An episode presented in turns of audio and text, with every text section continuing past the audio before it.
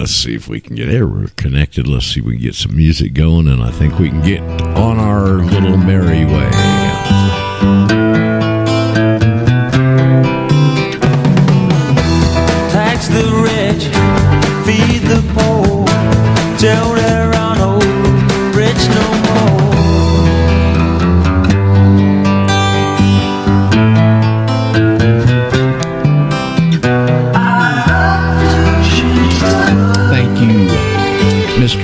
Lee. And 10 years after, a good old group from 40 years ago plus, and those prophetic lyrics that we like to use and usher us in here. And the world's changing, and we may be able to change it just a little bit. We'll see if we can tilt it on its axis just a little bit. Uh, that's what we try and do here anyway at the Radio Ranch and uh, get the truth out to the good people who want to be free. Uh, Roger Sayles, your host. It is the Euro Folk Radio Network platform that we broadcast upon, and uh, happy to be here with such illustrious people as Andy Hitchcock and Paul English and Jim Ram. Don't me leave Jim out. Uh, and get the message out to all you good folks. We're glad that you take time out of your schedule and come spend it with us, whether it's live here. We got folks on the Jitsi board this morning. We got folks listening on the Eurofolk radio feed, no doubt, and then we'll have uh, a large, probably a larger number actually listen to podcasts uh, later on to fit their schedule. So, wherever and however you may be. Uh, connecting with us. We certainly appreciate you taking your time and finding this of interest to uh, spend your time with us here this morning. Uh, everybody doing okay, I guess? Had a little conversation with the board there before we got started. And um, everybody doing all right, I suppose. Nobody. uh, Let's put it another way. Does anybody have any big complaints? We'll use the dialectic here. All right. Well, no good complaints. I guess everybody's doing as well as we can be under these circumstances. Under these circumstances. Um, I was finishing off this morning when I got up in the new time zone frame here. Uh, I was catching up and watched the end of uh, Owen Shroyer yesterday. Amazing video amazing video. He's he is such a good host. Uh, kid's got just oozing with talent, and he's got everything else that goes with it. And I'm sure sorry to see him being as prosecuted and persecuted as he is. Uh, to the point, I guess, if any of you listen to it, you know they're going after his family too. Excuse me, and uh, trying to get electronic communications from his mother and father and stuff on all this January 6th crap. Um, regardless, what uh, focused uh, uh, me this morning was a short video he played right at the end of the right at the end of the program. You know, we talk on here about the period of escalating violence. Uh, you never hear. You know, see, other people just don't know this stuff. You know, and they they they they know what's happening, but they don't have a context to put it in. We know because of some of my past experiences that this is the third stage of the four stage communist takeover, called the period of escalating violence, and you can see it everywhere. And it's part of the reason, no doubt, Soros has spent how many how many hundreds of millions of dollars getting these uh, these uh, prosecutors and DAs elected, where they did what they did in Denver like this week, Monday, I think. Remember the guy that shot uh, shot uh, uh, and killed a guy who was supposed to be hooked up with a news organization out there as security, who didn't have any security background at all. This is about what a year or two ago. Y'all remember that? I think I can't. His name started with a D. I don't remember the guy's name that did the shooting, but he. Uh, uh, he was hired by a local liberal, I think Channel 9 there in Denver, as a uh, security person. He had no security background. He did have a concealed carry permit, and um, he shot and killed a Trump supporter. And he, all charges were dropped on him Monday. I mean, they got it on tape, everything else, you know. Uh, so there's your period of escalating violence, and of course, the guys that are, uh, you know, set foot on a wrong square of concrete uh, up there on January 6th are still in uh, in that D.C. jail in horrible, horrible conditions. uh, and with with nothing but specious charges thrown against them that aren't valid, and uh, they stay in jail, and the murderers get out. There's your reversal of the communist dialectic here going on. It's see it everywhere. Um, but the one that got me this morning, no kidding, was a uh, little short video. I think they sped it up. It's about a minute and a half long, but it was in Chinatown in New York City. Did anybody else see this? Am I the only one that saw this? Yeah.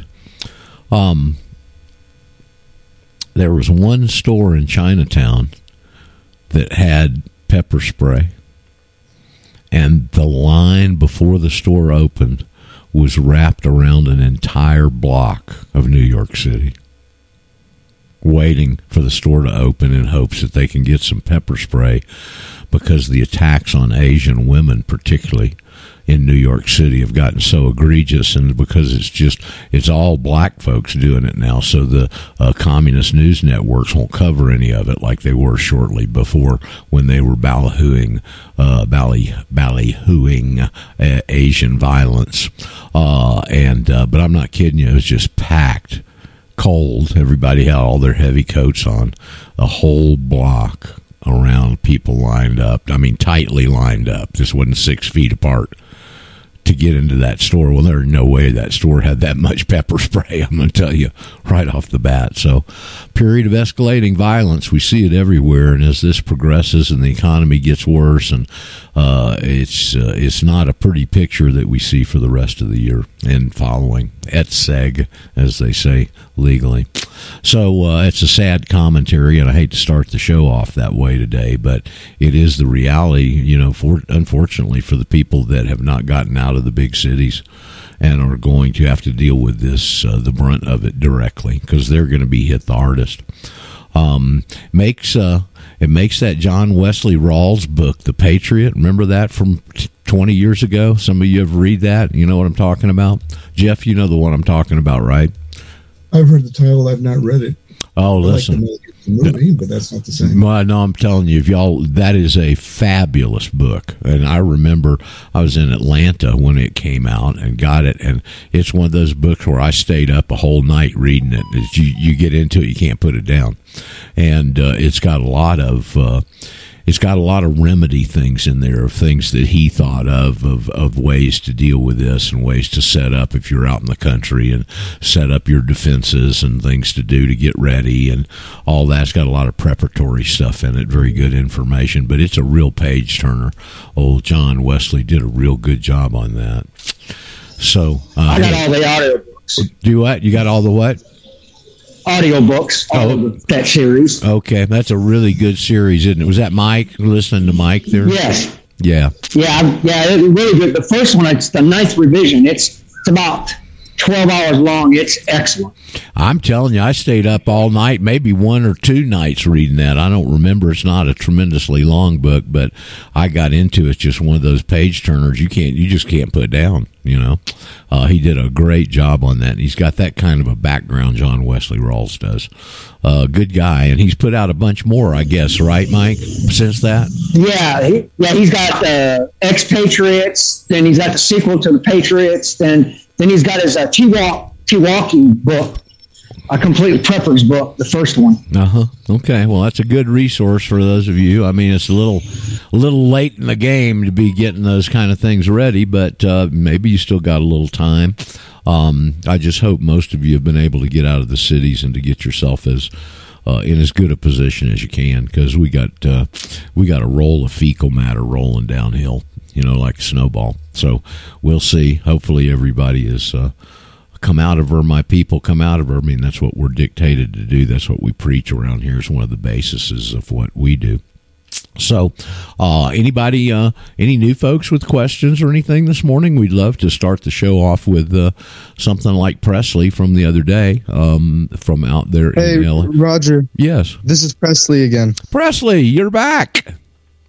Yeah, I actually I didn't get an opportunity to speak yesterday, but great opportunity now. Yes, it is, and I was hoping you'd return here like a swallow coming back to Capistrano and come back with some of your IRS questions.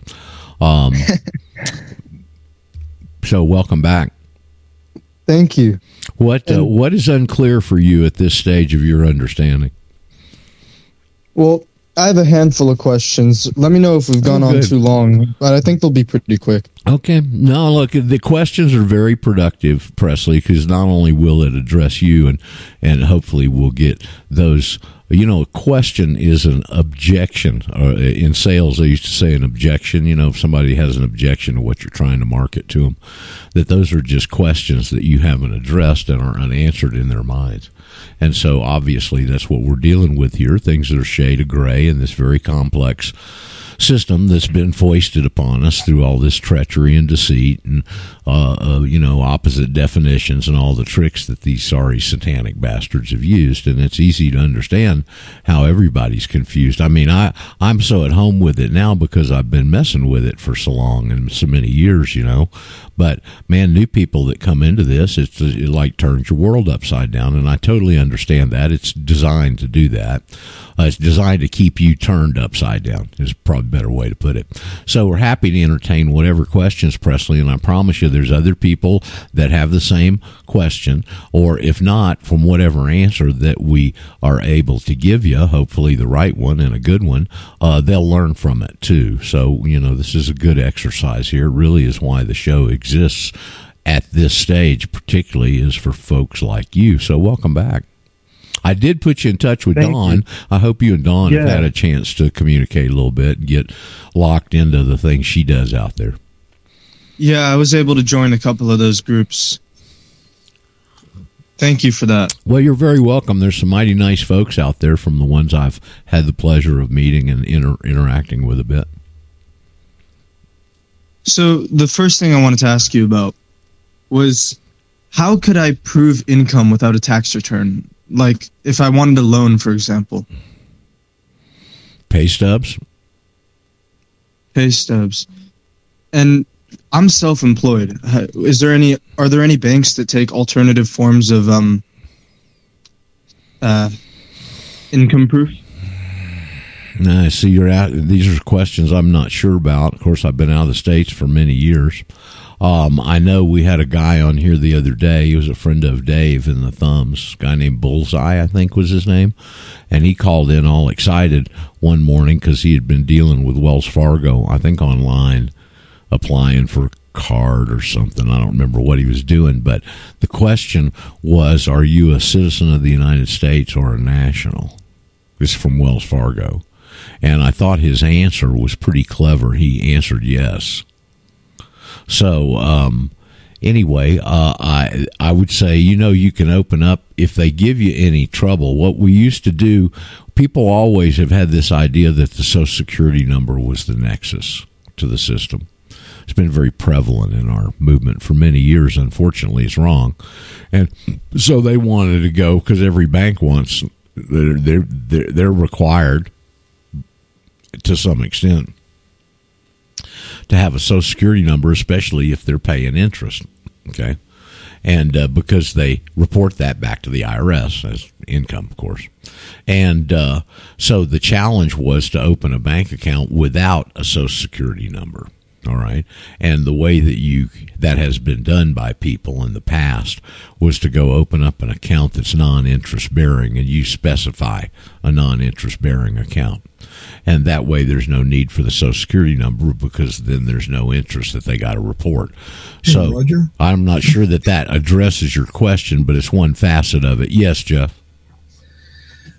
I recall in my reading, my research reading years ago, I came across a regulation where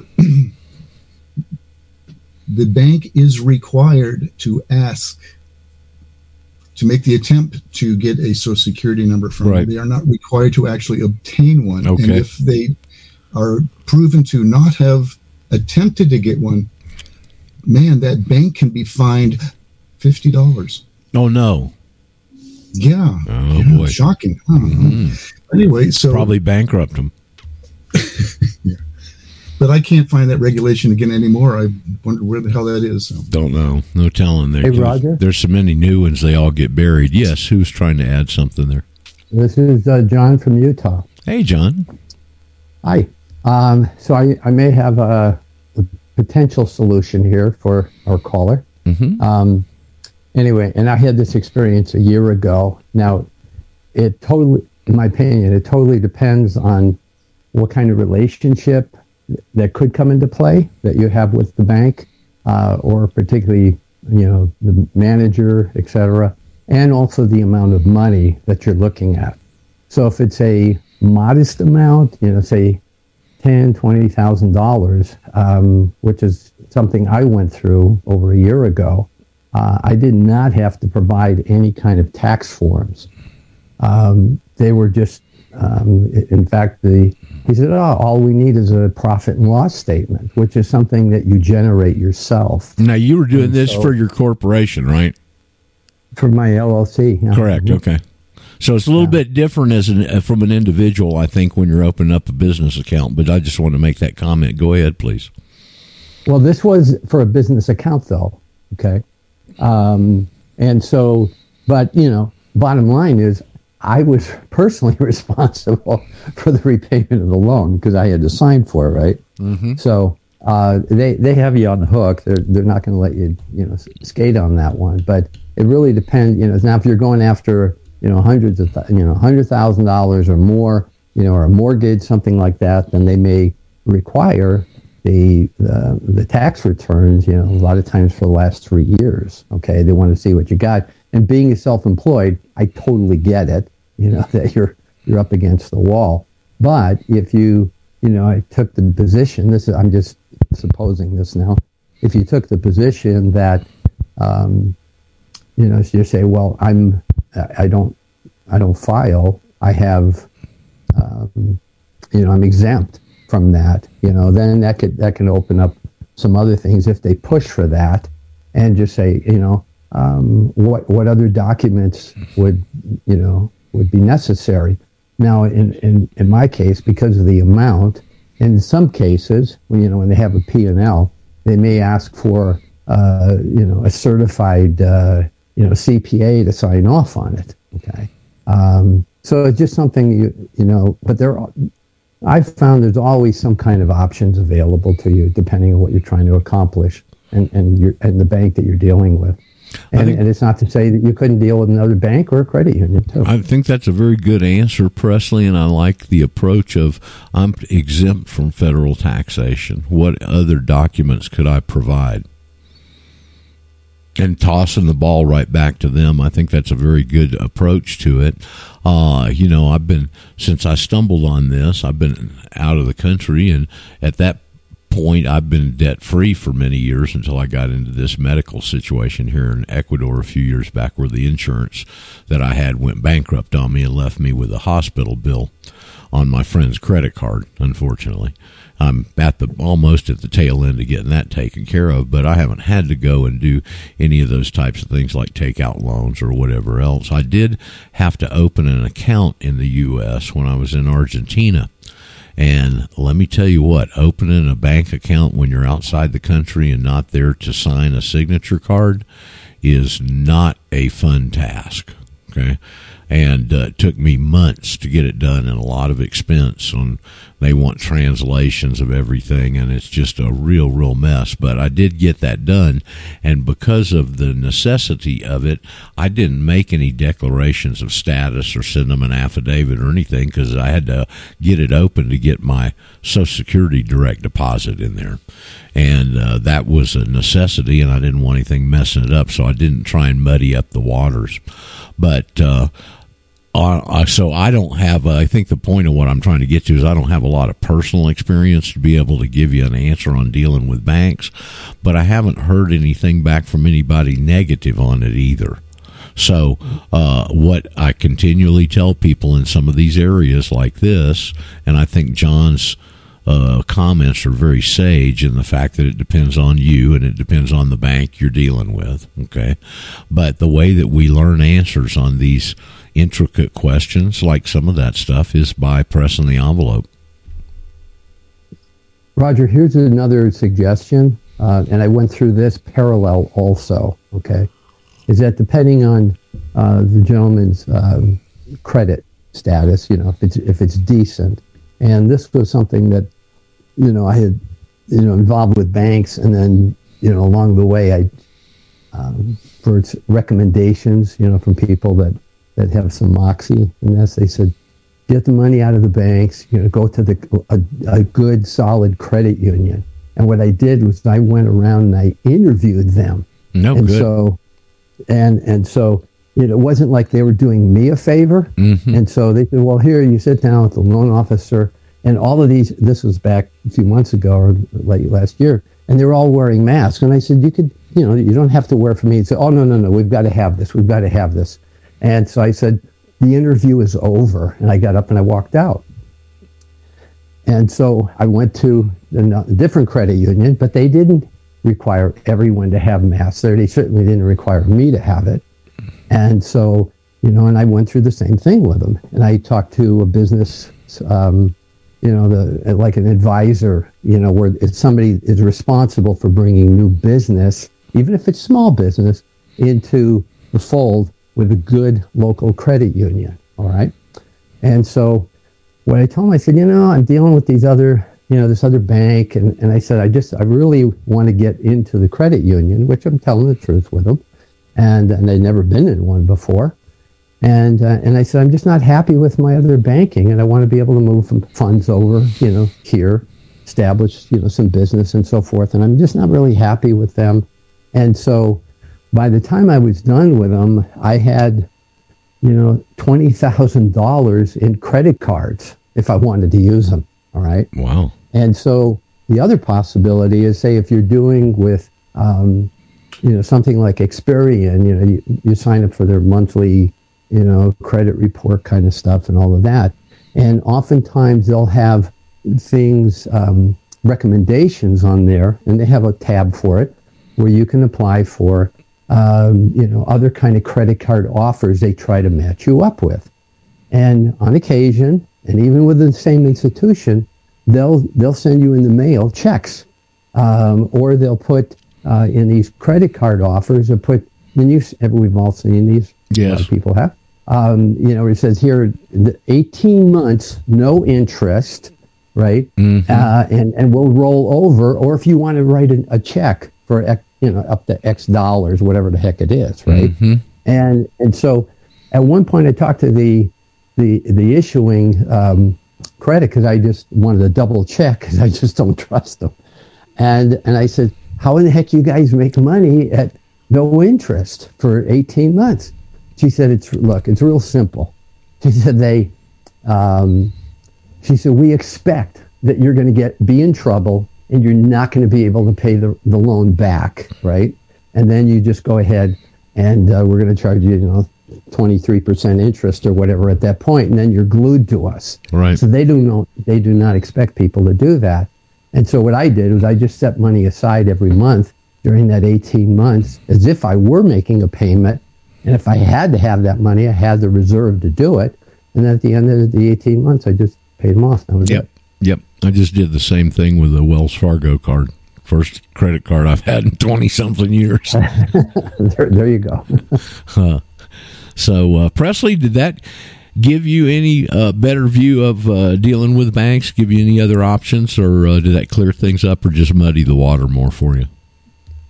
It de- it definitely gave me a better view. I'm gonna have to look more into this. I'll I'll definitely ask them and see what they can do. Yeah, and also check out the credit unions. You know, there's a credit union down here. I'm I'm constantly amazed at some of the Americans.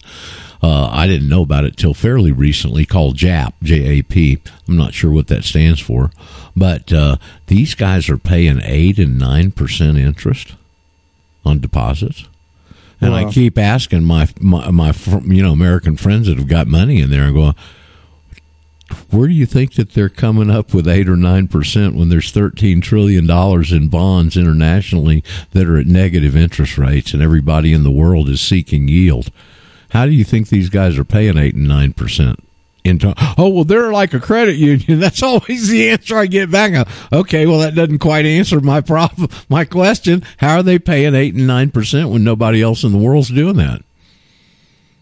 Let's see. I still haven't gotten an answer. All right.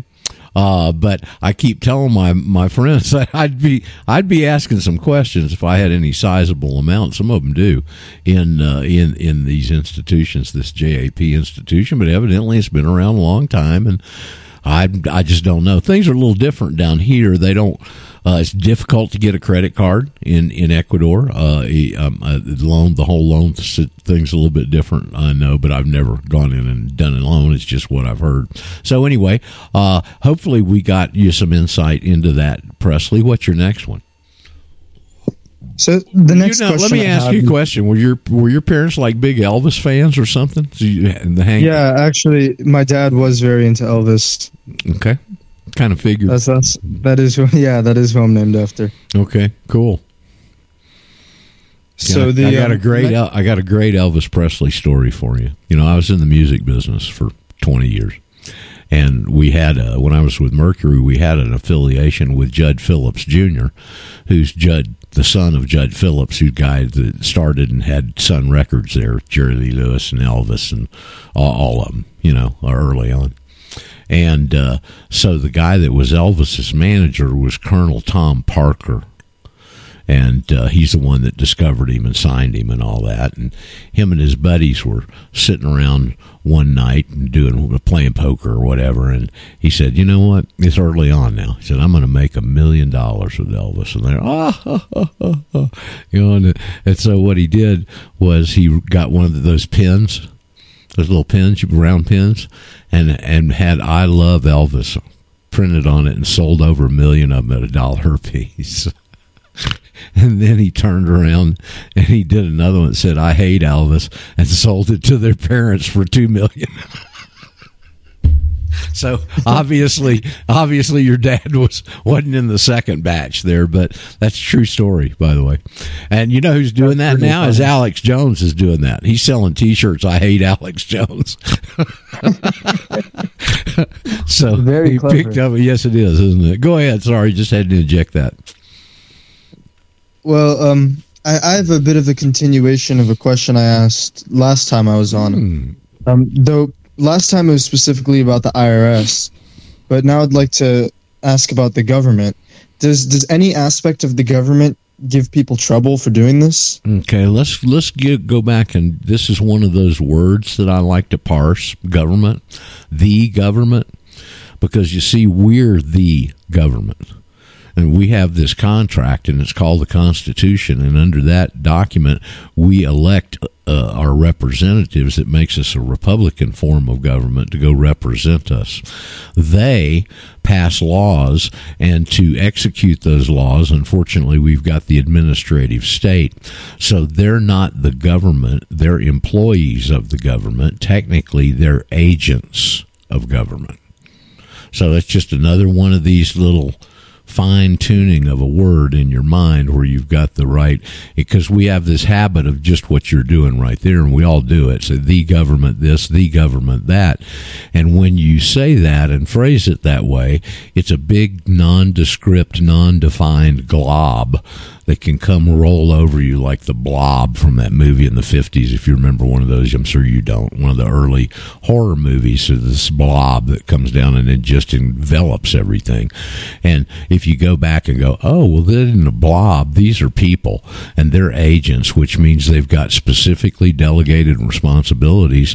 And if they cross outside of those li- those lines they lose their cloak of immunity and become personally liable Okay, so that kind of, if you'll uh, use that just for the whole audience and use this as another one of those splitting hairs, picking a nit, but going in and what it does is when you start using these words correctly, Presley, is it brings you into consciousness and reality. So, so has there been any backlash from the agents of government from anybody that's done this? Is that a uh, is that basically your question? Yeah, it is. I mean, I, I really I appreciate the correction there because I, I tr- I truly understand the power of words and I so from the agents of government or any agency specifically. Not a, you not a said the IRS doesn't uh, just did that filing one time or the filing fee, but well, and, they and threatened. not a government agency. They threatened to do it. They never followed through on it. Don't know if they would have. I think that they, knowing who these guys are, they're just thugs. You know, and the way they operate, you can see it ho- uh, operating all over the world, Ukraine and all the stuff with COVID and everything that's been going on. Their MO, you start to learn how they do things. And of course, this IRS entity is their teeth. That's the one that really, really scares the sheep back into the pen should they try and get out and so they're very very conscious of that and uh, i think that that is they know darn well that wasn't a filing when we when when shane sent that in he was about the first one to do it when we seized upon the idea and started talking about it here on the show one day and uh, then he gets this $5000 frivolous filing penalty back uh, you, I got three of those back in my day dealing with these guys 30 years ago, but they were $500 back then. They're 5000 now. Does that tell you they want to use it as a club there, Presley? Okay. So, Yes, the- it's intimidating. yeah, exactly. And that's the last ditch effort that they pull out and try and beat you over the head with because that's the last defense they've got. Okay. And so we drafted that letter. We, I drafted that letter for Shane and sent it to her. And this was, Lord of mercy, how many years ago was this? Six, seven years ago or something? Maybe even more. Okay. And uh, never has heard a peep. We don't hear from Shane too much. He doesn't come join us like he used to. But uh, we hadn't heard anything negative, And I don't think they could have gone and started to do that because now he's got recourse. okay. He sent in excuse me, he sent in his affidavit uh, to them, and so that is they're required to keep that in his administrative file. And the reason they'd never go after him if he wanted to take him to court, he can bring that affidavit in, and it bypasses the rules of evidence in a court setting. Do you understand that principle here with what we're dealing with? Um, somewhat, maybe not completely. Okay. Well, they don't want this information in one of their little courtrooms. Okay, one of their little federal courtrooms, because that's all this uh, administrative kind of courtrooms that are based upon this merchant law, and you got to be uh, for, for them to charge you and bring you in there. You got to be a resident or a citizen of the United States. Okay, because all of the laws, the regulations you're being charged with, those are the people that they apply them to. And if you're not one of those people, then they can't apply them to you. This is a jurisdictional nexus. Okay. And so, uh, uh, what we've got is an 1835 court case, 1835, before there was a second status, political status, called a citizen of the United States, and it was about this very matter of citizenship. And it's a uh, a short little blurb. I'm going to paraphrase it for you, and it talks initially about a passport, and it tells what it is. You know, as a document to identify you. It's written under the laws of Vattel's Law of Nations, which is a very important point here, and uh, it identifies you for other countries that you may want to enter, and it's in the nature of a political document. I'm paraphrasing this for you. And it says, but if this is a matter of citizenship, it's an entirely different matter. And the passport is only an ex parte document, which means it's just a separate part of.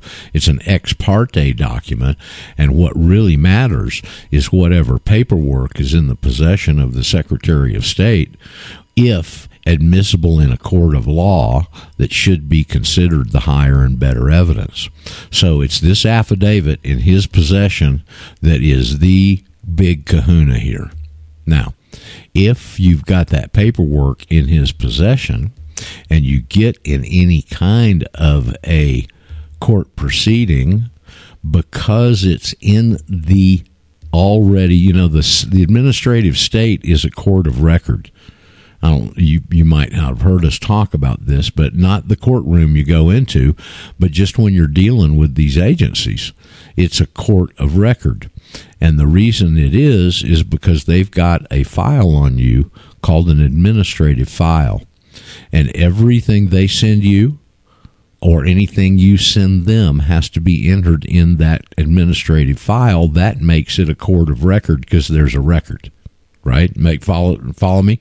Okay, and in fact, following. patriots will go in at times and try and file some sort of a suit in a district court, regular court that we're familiar with, and the clerk will go, "I can't file this for you because you haven't exhausted your administrative remedies."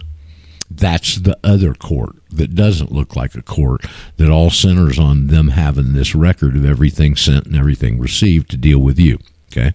Now, if it's in that jacket of theirs, and you get into a court setting, anything in there is admissible into court and bypasses the rules of evidence, which is how they keep these types of documents out. And they can't do that anymore because it's in that folder. In other words, the best thing to do, I stumbled on a, I've got a copy of this. I stumbled on it the other day. Yeah, you ever heard of a guy named Al Adask? No, I haven't. Okay, he was a really, really good Patriot guy a couple of decades ago. He's still alive, I hear. I'm glad. And Al and I used to do shows together once a week after the book was released. Um, he used to have a magazine called The Anti Shyster. Uh, a lot of legal stuff and contributors and things he wrote and whatnot. Well, he got uh, queried by the IRS and he drafted up this document 66 questions for the IRS and he sent it to him and he never heard from him again. and the reason is because it's in the administrative file and they can't answer them. And they're not going to charge you and take you into court and have the danger of those questions coming up in front of a jury. Why didn't you answer these? See? So the best thing you can do with it, without you know before our little deal came along here was to just write them a bunch of questions and send it to them and have them because they've got to put it in the administrative file and if it's in there it's admissible in a court of law and it bypasses the rules of evidence. Okay? So you can use these things to your advantage, but again, you have to know how the system works to find out where the weak links are. Pretty amazing. So then, that that is amazing. Though, how about the other, the other, or not the other, because it's not an agency, government agency. But how about the government agencies and their agents? It's a quasi agency, I'd say, but it's not technically one. And no, I've never. This is the way I look at this, Presley. I don't have any idea. I've been on the radio doing this for 11 years. 11 years this month. Okay. And I have no idea who all has done this. I've continually, even years later, we just had on this RBN thing I've been on with Tom here earlier this year up there starting in January. And first caller was a, a gal from Holly from West Virginia. Oh, I bought your book 10 years ago and file that thing. I mean, hell, I'd never talked to Holly. Okay. And there's a bunch of people out there like that. I have no idea who's filed this stuff. They don't contact me, most of them, which is fine, I guess. But I guarantee if they had problems, who do you think's one of the first people they're going to get a hold of, Presley? Me. yeah, They're going to find some way to get get a hold of me and ask, "Hey, man, look, I did. You told me to do this, and I'm in this problem." I've never had one of those calls in 11 years. it's very reassuring to hear. I'm gonna, I'm going to answer your question with that example. All right. Now, I'm not you. saying. Let me blow my nose here. I'm not saying that they haven't tried to muddy the water. And what we had for a while, we went along for I don't know a couple of years, and then all of a sudden, I did get a few of those calls. Roger, Roger, they sent me back this letter here in the, uh, on my, on my passport application. La la la. I said, okay, well, send me a copy. You know, and I call them bluff letters, Presley, and they uh, they were sending out these smokescreen letters to kind of test you to see how much you knew. Because again, like the IRS with their five thousand dollar frivolous filing penalty, this is their last defense that they've got is the bluff letters. All right. And so the bluff letters, evidently, they've got a nice program written there in the passport office or the State Department where they can cut and paste all these different paragraphs, you know, sample letters. So in the letters, most of the letters were different in, in different content except for the first paragraph. And the first paragraph was always the same. So now we know how they do things. You got to put this one in there, and then you can put these others. Okay. So anyway, the first paragraph said, I'm going to paraphrase again. It appears by what you've submitted that you're a citizen of the United States, and then it quotes the Fourteenth Amendment: all persons born or naturalized, blah blah blah. And then there's some other verbiage in there. Don't remember exactly, blah blah blah. And then the very last words of the paragraph are except by execution. Except what does it say? except by something of law. Uh, what's the phrase I'm looking at? Operation, except by operation of law. And well, what does that mean? Well, see, we're dealing with things in the earlier part of the paragraph, you're dealing with things that were legal. But there at the bottom of the paragraph, they're telling you that there's the other things that are lawful. Ex- And those are exceptions. And so all we do is go back and uh, initially, and the uh, usual response was, is the Vattel's Law of Nations lawful enough for you? Where it says that every man has the right of personal political self determination? And everybody always got their passport. Now, if it was somebody that was an Anna von Reitz student, I don't think they applied to the Secretary of State, though. She didn't tell them to do that, but maybe even a David Straight student, because I think he does. Um, if they uh, got that and they're not really well schooled on the background of this stuff and what's going on, and they're still in an intimidation mindset, and they get that and go, okay, well, I guess I'm a citizen of the United States and I'm not going to pursue it, they might get mad at me might do something to me. And so they throw it in the trash can and they quit pursuing it. But if you come back and understand what they're doing, they're trying to throw you off. They're trying to test to see what you know. And you go back and you engage with them and you put the facts in front of them. Every person that ever had that problem got their documents, to my knowledge. Okay. So this is the way they work, and that's their MO. And that's the only thing that they've done is to try and do that. Now we've got one situation and you're out there have you, you we've got a real a real lioness out there in your neighborhood presley named pageant and i you have you have you uh, crossed paths with pageant yet No, I haven't. Okay, well, Pageant is really a piece of work, okay? And she joins us occasionally still. She's very, very type A aggressive lioness, all right, in their face, man. And uh, Pageant is Australian, but was naturalized. Her whole family's been naturalized, and her mother was born in South Africa. And when uh, they got. This is one of the reasons I, I, I get a little. Well, let's see if I can get the right word here. I get a little frustrated with people that see this and don't want to at least absorb the information to a little bit of an extent and just are ready to start throwing paper around. You see, I appreciate what you're doing here, okay? Because you're going back and trying to learn it and get these things clear in your mind before you take action, right? And that's good because your freedom is in this. Your freedom is knowing the information and being able to absorb it to the point where you've got enough self confidence to take action, but then you've got enough knowledge to be able to defend your new status position should the occasion arise. Okay? And that's the whole deal is being a belligerent claimant. Being able to belligerently, that doesn't mean pull out a baseball bat and hit them upside the head and shoulders. Okay. It just means being able to stand your position and say, no, you're wrong. I'm a national. You've got no, none of that jurisdiction on me. And if you continue to press this, you're going to lose your cloak of immunity and I'm going to sue you personally being able to say that, uh, understand it, have the confidence to say it, and confront these people. Uh, that's where your freedom is. Okay. Now you're going to find out, hopefully, as many of us have, as you go forward. Everything's, you know, you've got to be the change here. I think that's what I'm. Uh, uh, there was a song I don't remember. You've got to be the change because after you file this paperwork, Presley, the world doesn't change one bit. I mean, you're going to see people that you've known, and they're not going to come up. Hey, Presley, I heard you filed your affidavit. Congratulations on your newfound freedom, man. Pat on the back. see, that's not going to happen to you. Okay. And so you're the one that's got to change because the world isn't going to change. It's just like our song. I'd love to change the world. Well, the way you change the world is by changing yourself first.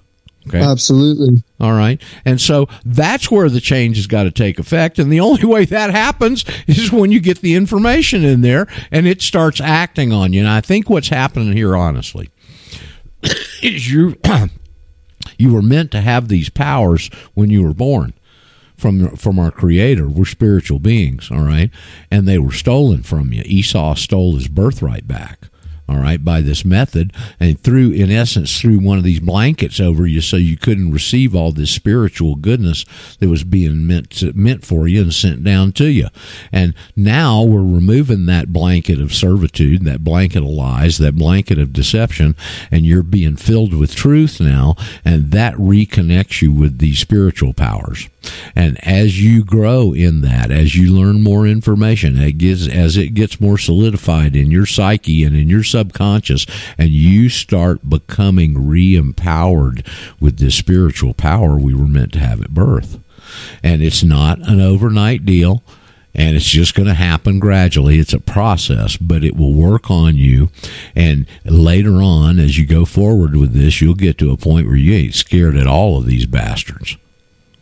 Okay. And that's the re empowerment process. That's being re empowered with these spiritual powers that we were meant to have at birth, I believe, that were stolen from us. That's a, the explanation I've come up with. And as I've told the audience several times, see, I saw this happen in me, but I couldn't identify it because I was one of the only people in the world that understood this when I was first trying to get it out. I understood it, didn't understand it as well as I do now, but I understood what was going on and I had become empowered. And then when I started getting on the air and teaching people like this, I saw it happening with other people. And when I saw it happening with some of the real good students, I could identify it because it had already happened in me. Okay. And so that's what you're in for if you want to pursue this doggedly. That does that uh, ring your bell? Presley, you with us? Oh shoot! Did we lose Presley? Am I still on the air here? Are y'all hearing me? Yep. Okay. Yeah, we hear you. Okay. So I don't know what happened to Presley. He either lost his connection or something. That is, I believe, what happened. Okay. Well, hopefully he'll call back in. Hello? He's a nice young man. Is that you again, Presley? Can you hear me now? Yes, I hear you now. Okay. Did you get all that not- right there about this Yeah, re-empowerment stuff? I did. I, I was saying I, I definitely feel empowered just thinking about it. Well, good. You're a you're a likely candidate for success here. Thank But you. It, Well, it is really is the thing that really matters is that you need to internalize the information and remember your affidavit is like a diploma. It's like when you go to college and you know you walk across the stage and get a diploma, which signifies what you went through for a couple of years. Okay, and it's the same thing here. The people think their freedom's in the paper. The freedom is in knowing and understanding and internalizing the information. Then you can defend the action of your diploma in the paper. Uh, there's a great uh, case from the 40s, I remember, that we studied, Supreme Court case called Merrill versus Federal Crop Insurance. Federal Crop Insurance versus Merrill. Have any of you ever heard of that case? Federal Crop Insurance v. Merrill. Uh, it was out of Illinois. And basically, the finding of the case was anytime you come in contact with one of these agents of government, it's your duty to ascertain their authority.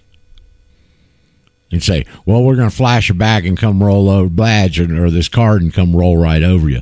Well, it's your duty to confront them and make sure everything they're showing you is legitimate, their position is legitimate, and their mission is legitimate. And that's where this knowledge comes into play should you have any interaction or confrontation with those goons. Okay. And you can't be a belligerent claimant unless you've got the knowledge to some extent and the confidence to be so, or else you're going to fold. It's just like the person that got that bluff letter, didn't know what they were getting, didn't know how to answer it, and threw it in there and said, Well, I guess I can't get a passport, and just walked away. Okay. You can't do that here. And the way that you avoid all that is to learn the information. It's real simple. Some people just flat do not want to learn. I, and I don't understand why, Presley, because I don't know why people think freedom is free. Just because it's got free in the base word of the word, it doesn't mean it's free because freedom ain't free. If you want, if you think that way, go back and look at our founders and look what the price they paid. absolutely, yeah. Okay. Freedom is free in a perfect world, and we're not there yet. we're a long way from a perfect world.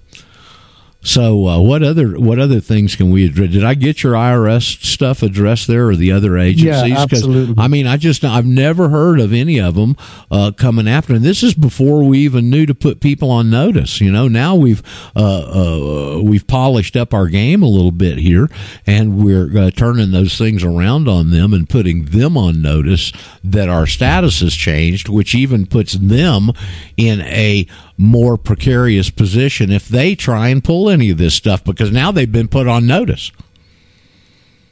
Yeah, so actually to um to go off of that, another question I have is who are the who are the best people to put on notice? Who are the best people to send this affidavit Well, that to? depends. That depends on you to some extent, on what your life is and what your activities are and who you come in contact with with these goons. If you're a farmer. Um, or have land out there somewhere in the west, and you wanted to do a little pond, you know, dig a little pond behind your yard so the migrating geese and ducks could do, or the animals could come water up or whatever. And the EPA comes out and says, you can't dig that hole here. You haven't got a permit. What? what? This is my land. You know, that kind of a confrontation. Well, if you had that situation, well, the EPA would be one of the people you'd want to put on notice. The so- EPA, what does that stand for? Environmental Protection Agency. Here, let me get, let me just give you a little insight here, Presley. There's over 500 of these administrative agencies in Washington D.C. Wow. It might bankrupt you just to try and put them all on notice just with the postage. okay. so it's a kind of a pick and choose deal. That's why I say it depends on you and your situation. The ones that everybody wants to put on notice initially, these would be the base ones, I think, that you're talking about.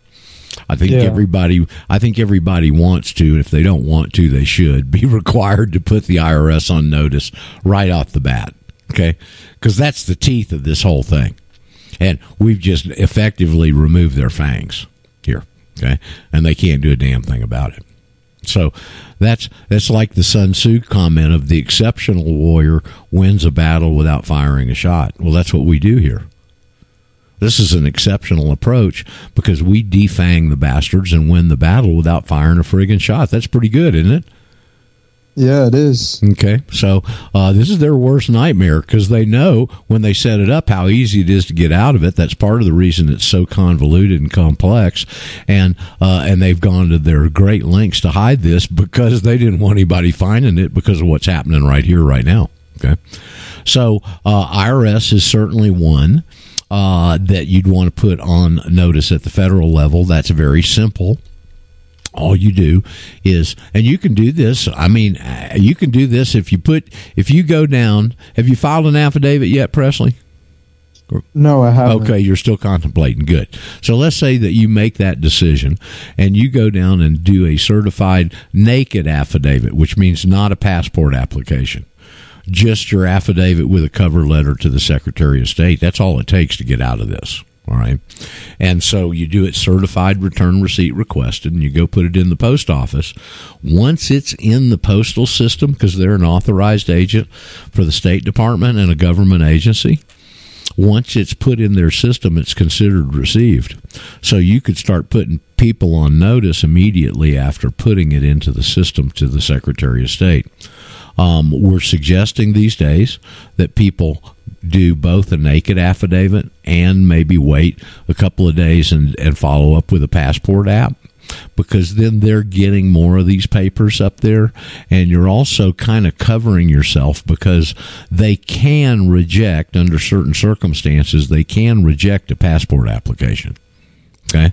But they do it on regulatory grounds and when we've seen it done they quote sections of the code of federal regulations in their letter of refusal okay? And but if you've got an affidavit in first then you're no longer a resident and that's what all those regulations are based on you being. So, So in, you- in essence you're taking their feet out from under them a little bit that way and you're also kind of flooding them with these things which i like uh, I, I think is our duty to let them know there's a bunch of people that want to do this and the gig's up for them. Go ahead. What was your comment or question? So then, uh, the second time when you send the passport application, do you send another affidavit with that? You sure do. Okay, All right. and all that's doing is you're submitting it again, and this time you hope you know you can do whatever you want, of course. But what we recommend is that you don't really necessarily, unless you're going on international travel. Do you have a passport already? Yeah, I do. Okay, well, is it still active? Yeah, it is. Okay, well, you'll need to send that in. Was a passport book and card, or do you just have a book?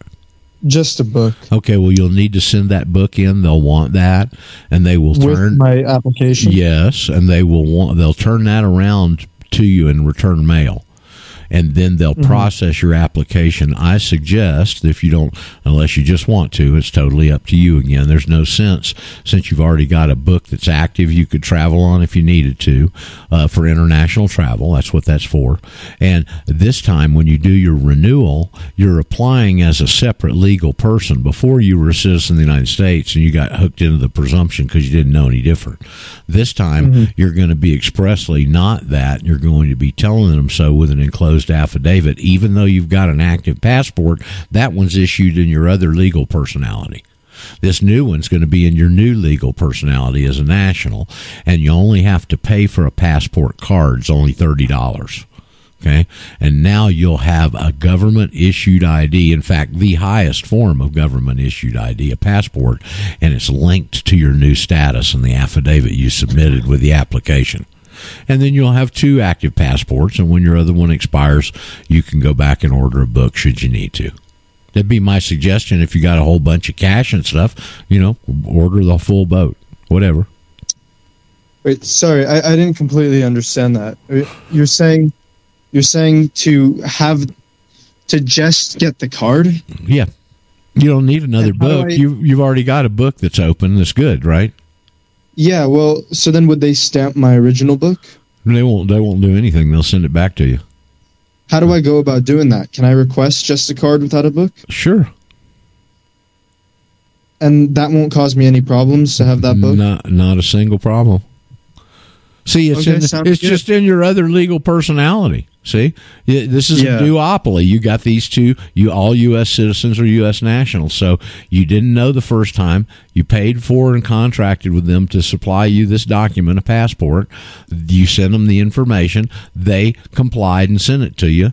And now you're just doing it again, but you're doing it as a new legal person, Mister National. Presley the National. Okay.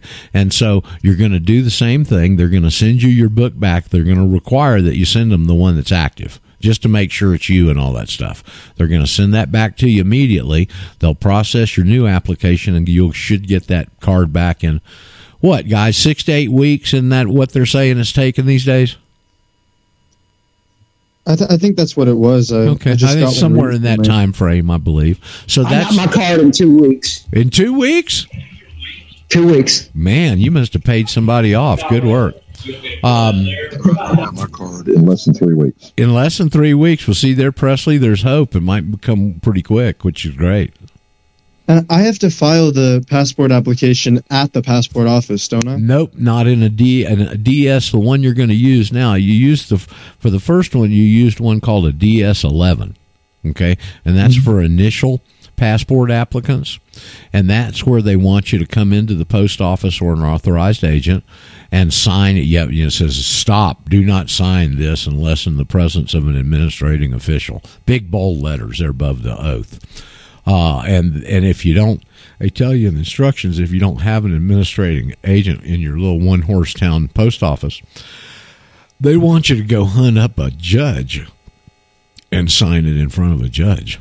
So my question is, what other government documents ever want you to do that? None. Okay, that's how important this is. All right, Gary. Congratulations, Gary had four people file affidavits at their on their Monday night meeting this week, didn't you? Yeah, I did. Congratulations, for- man. I mean, they actually did file them, so it wasn't just lip service. Good deal. Congratulations. Good work. Wow. Hey, I wanted to uh, tell you that one of the post offices here in Flathead, they actually have a sign up telling you to contact court uh, because they don't have an administrating Oh. official. Is that right? Okay. Well, there's a good example, and and that is in what's what's the town there? It's Flathead County, Cal- Kalispell, Kalispell, Montana is a great example. They do not have an administrating official in the post office. Thank you, Gary. So they they steer you towards a judge right there with a sign, huh? Yes, they do. It's got two different phone numbers on there, and you have to call for an appointment. Okay. And see that the reason is because they know that this document interacts with people where they can volunteer out of the system, Presley. And they had to tell you in that document that you can volunteer out. But boy, they've gone to great lengths to hide it. Okay. But this is one of the safeguards from them so that most people are never going to see those things. They're never going to understand it. And now they're going in front of somebody like a judge in a requirement before you can sign the oath. hmm Well, that that makes that makes sense. Thank you. Yeah, no problem. So, uh, uh, so that is uh, what you do. You go and in you're you're in the L.A. area, I'm assuming, right? So Yeah, you're not going to have any problems. In fact, you've got a State Department postal. Uh, passport office there somewhere in LA. You can go in and get it in the same, almost the same day. You can go in in person and apply. I'm not sure where it is or the procedure, but larger cities have those, and I know LA does because somebody was writing me an email about doing it there the other day. Well, I, I could just renew it by mail, couldn't I? Sure. Just get Is there the form. to going in person? Mm, just probably expediency, you know. Uh, What you want is a DS 82 this time. Now, it will differ. There's six questions on the front of that at the top. And if you answer all quest- six questions yes, then that's the form you use. And I'm sure you'll qualify for that.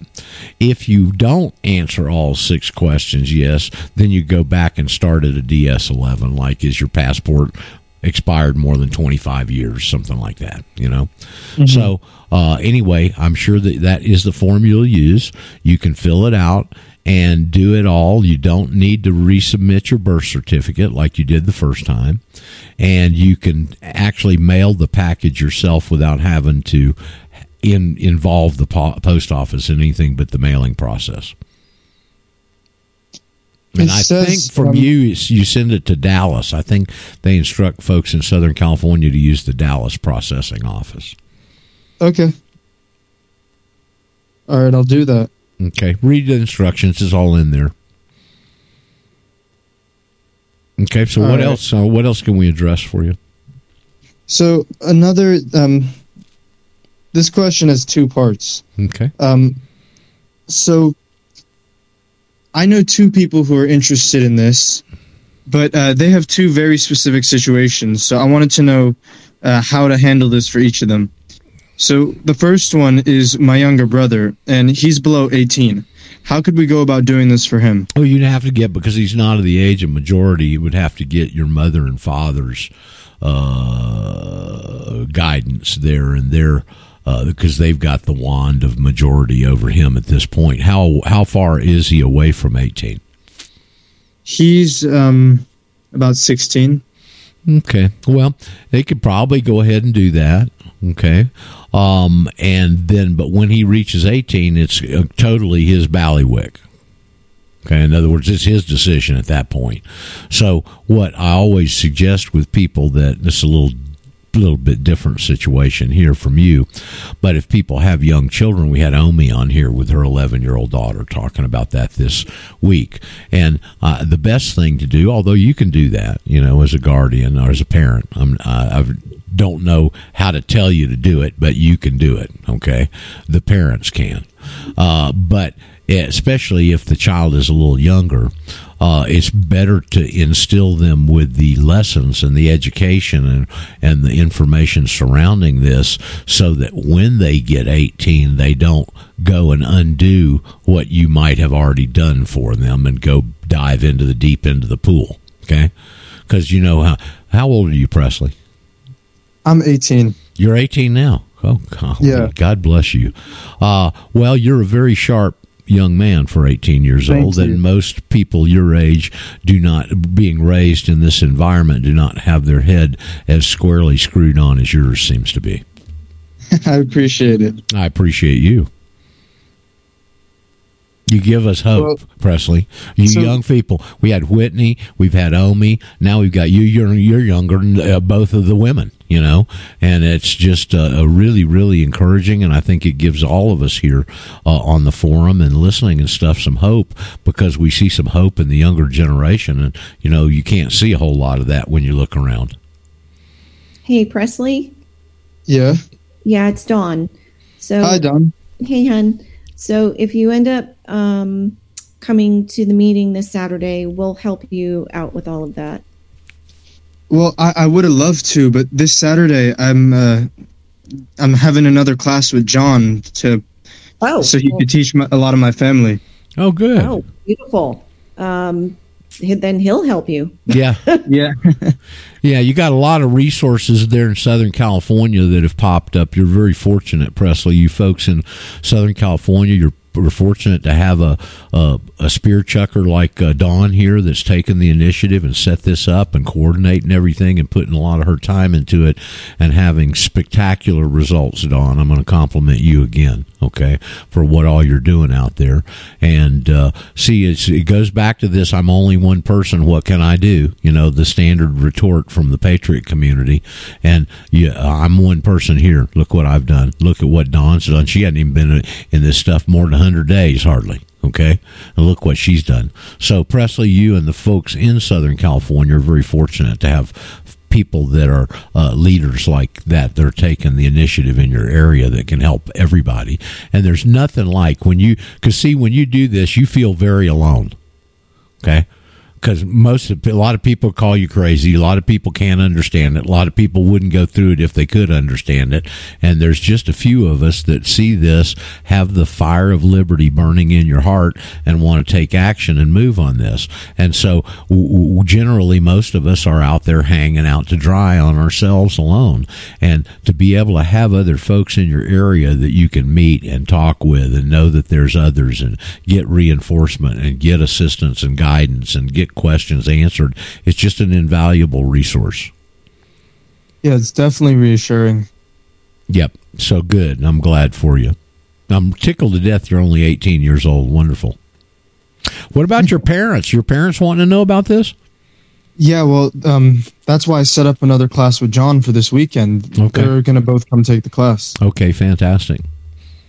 Well, tell your dad that I didn't know Elvis, but I knew somebody that knew him really well. He- He'll love to hear about it. Okay. His name was, And- just give you a little tidbit here. I'll take a little aside. His name was Bill Drake. That was his stage name. Was a guy that I was fortunate to meet after I was out of the industry because he retired to my hometown uh, in Florida because they didn't have income tax in Florida and he was from South Georgia. His real name was Philip Yarbrough, but his stage name was Bill Drake. And Bill Drake touched, he's not, not uh, with us anymore. Uh, Bill Drake touched everybody's lives on the earth. Bill Drake invented the top 40 format, which was invoked in radio stations all over the world. And he was really, really good friends with Elvis. And uh, every time Elvis would perform in Las Vegas, uh, Bill was in Southern California. And uh, he would have him over there in Vegas, and they'd have connecting suites. And uh, there's all, I heard a whole bunch of stories that I can't repeat here. Okay. So anyway, you can tell your dad that I did know somebody that knew Elvis. I will.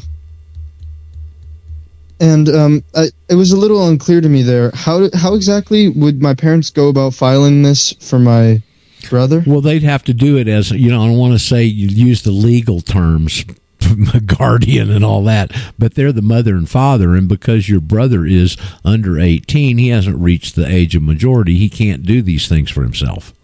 Okay, but I would imagine they could type out and get an affidavit processed as mother and father and submit it, uh, naming him as a national, and he'd get a passport card as a national. I haven't had a lot of people do that, but I'm sure that's the way it would be done. Okay. And So then, then the but when he turns 18, he's got to re- redo it. He's got to redo it. Well, I would think so because now he's at an age of majority for himself. I would think he would want to reinforce his decision. Mm. You know, Okay. now what he could do is he could still keep his passport card. He wouldn't have to do that. But what he'd do is write out, I would suggest here, as I'm just exploring it in my mind, he'd write out an affidavit. He'd go get it notarized and send it in cold to the State Department with a cover letter. Now I'm past the age of majority. I already have a passport card with my parents, uh, my mother and father that helped me achieve this status, and I want to confirm its continuation. Something to that effect. All right. That makes sense. You know, we'll do well. We'll uh, as Ted Kennedy told Mary Jo. This is going to be over your head, Presley. As Ted Kennedy told Mary Jo, we'll drive off that bridge when we get to it. Yeah, that definitely went over my head. I know it did. The audience, the, a couple of the people in the audience got a chuckle out of it, though. So go ahead. well, the the other angle with a similar um, strange situation is, uh, I know someone who has yet to even become a U.S. citizen, but they've been living here, and they want to know how they could go about doing this. Well, Do they have to become a citizen They've first? got to go through the naturalization process first. Yes, they are. They uh, uh, they have a green card, obviously, right? Yeah. Okay, so they're legal residents. If they qualify for naturalization, they've got to go through the naturalization process. Once they get the naturalization process done, then they file an affidavit and switch over. Okay. Seems easy enough. It is.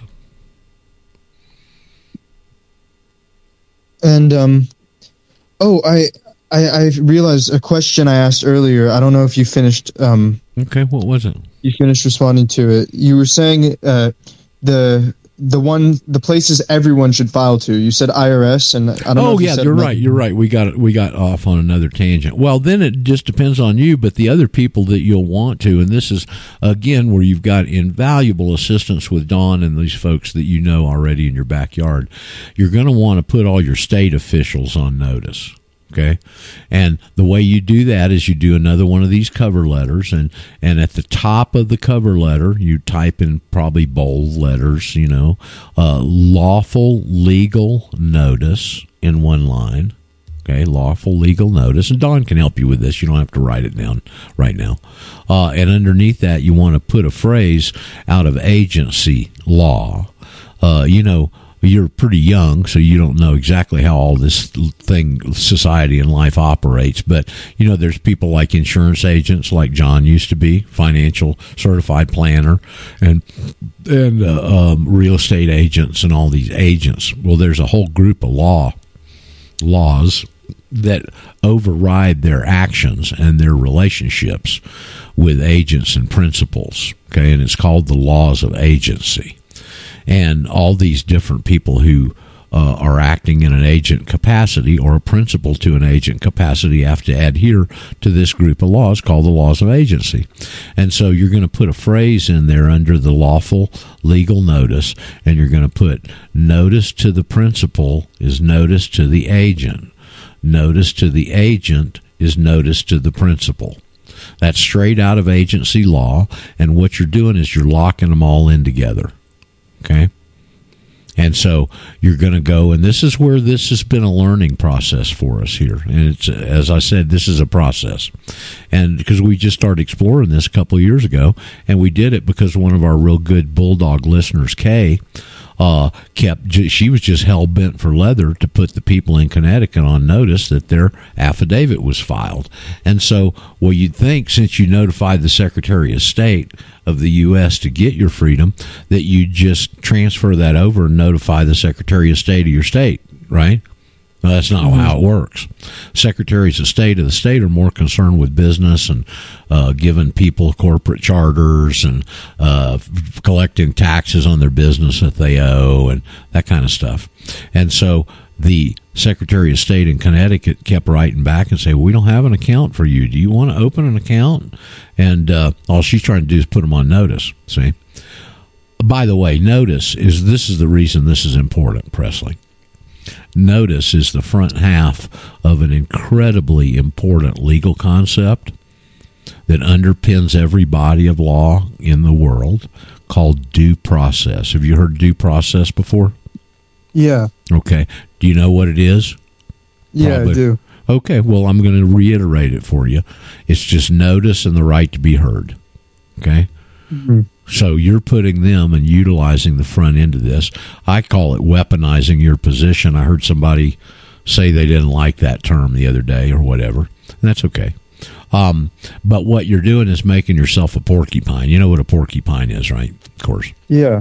you're making yourself a porcupine here.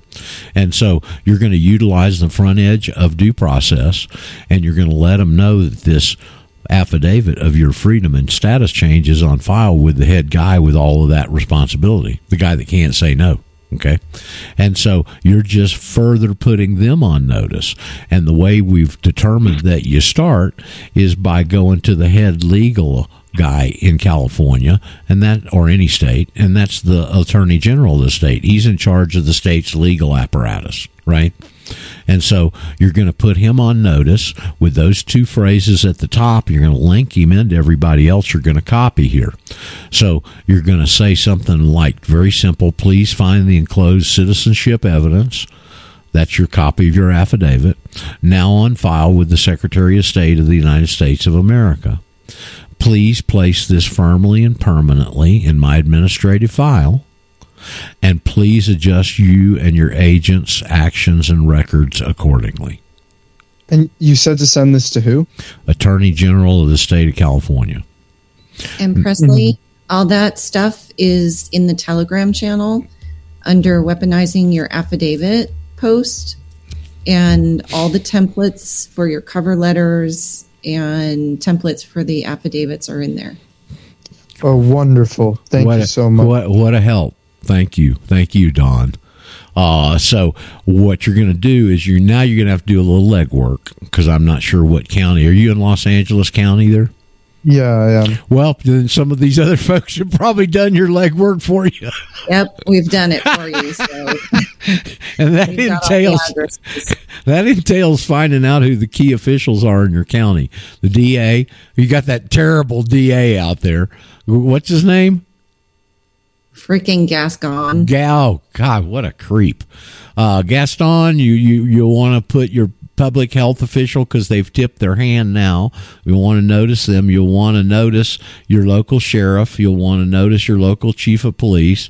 You may want to put the coroner on there because technically he's the highest rated law official in the county. And uh, who'd I leave out? Anybody? Anyway, you're going to Uh, want to copy those main types of people that you'll might have some interaction with, and you're going to copy them and send them exactly a copy of what you sent to the attorney general. And with that statement at the top, notice to the principals, notice to the agent, notice to the agents, notice to the principal. Now they're all locked in.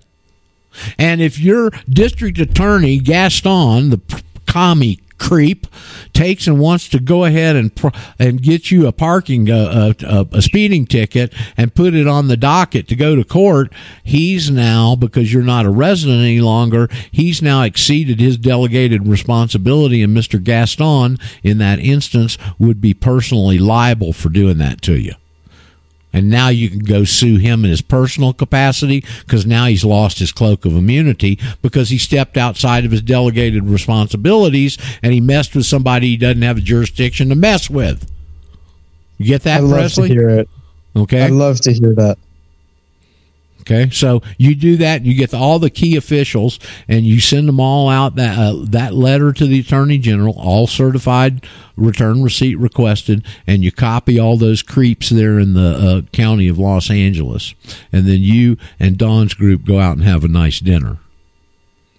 Sounds incredible. I, I see it here. Dawn It's has a- all of it, it- set up. It just, I mean, this is simple, really. It's just getting through the complexities of how it's set up to understand the simplicity and to understand how you too can access this power. Thank Roger, don't forget the DMV. Uh, yeah, well, now you could send it also there, uh, and and this is constantly being refined, Presley. Uh, just if you want to start driving around without a driver's license, you can put the DMV on notice. I would think all of you guys on that IRS notice. I would think you'd want to put the California is what is it the state tax board is that in that what they call it out there Franchise Tax Board. Yes, those guys on notice too, and you're going to do the same thing that you did with the IRS. You're just going to copy them on that letter. Yep. We have all that, all those templates of who to copy, the address of who to send it to. So, Man, Hello? Dawn is making your job easy out there, Presley. yeah. Yeah, I I saw it on the Telegram channel. That's really incredible. Okay, so what else can we clarify for you? Does somebody want to say something just then? By the way, Roger, I got an input. there's Samuel. Um, hey, bud. it- it's hi. Uh, it sounds like Presley has uh, a fine mother and father, but for those out there that are younger and aren't in such a fortunate place, there is emancipation, and I think you only have to be 16 and have a full time job. And I think there's also an in between in that. Your parents parents can help you with the emancipation, and then I don't think you need the full time job. Um, so that if they were on the fence but wanted him to go ahead, I think that would work too. Okay, might be. This is a whole new area for me, so I don't know. Hopefully, uh, you well, I, I don't know how you unemancipate yourself under the age of majority, but evidently it can be done. Yeah, I believe Hello, so. Roger. Hello, Yeah. Roger. Yes. Yes. Uh, this is uh, Marcus Spark. hey, uh, Mark. Can you can you hear me? Yeah, loud and clear, bud. You're pegging it in the red. what you got good. on your mind? Uh, I very much appreciate you opening up the forum for the youngsters, the newbies, Yeah. to uh, ask these questions. And even though I may have heard them before, as others have, may have heard them before, it causes uh, it causes me a stir in me to to re-embrace it and uh, look at it from a new perspective and a new day, a new day. So very thank you very much on that. Uh, uh, I, I want to address the uh, right now we're in a super right time for people because they're being stressed out that they're they're waking up to the to the reality that they are a, a slave, although they may not call themselves that. But and and the case at hand is what you know what happened up there in Idaho. Uh, and let me tell you, when I when I when I learned when I heard that, uh, what came to me is it ha- I had to hold myself back because I, I think there's a Bible reference here. Vengeance is mine, saith the Lord. Uh, because the mothers, the the, the parents, uh, and, and we have this uh, internet thing, and so what happened over there in England with the uh, newborn child being taken from the mother, and then the nurse telling her that it's our our child, the government's child. Uh, surely that's that's probably spun around the planet a few times, and so now we have it. It ha- we're ha- it's happening more and more, and uh, uh, this will cause people to ask questions.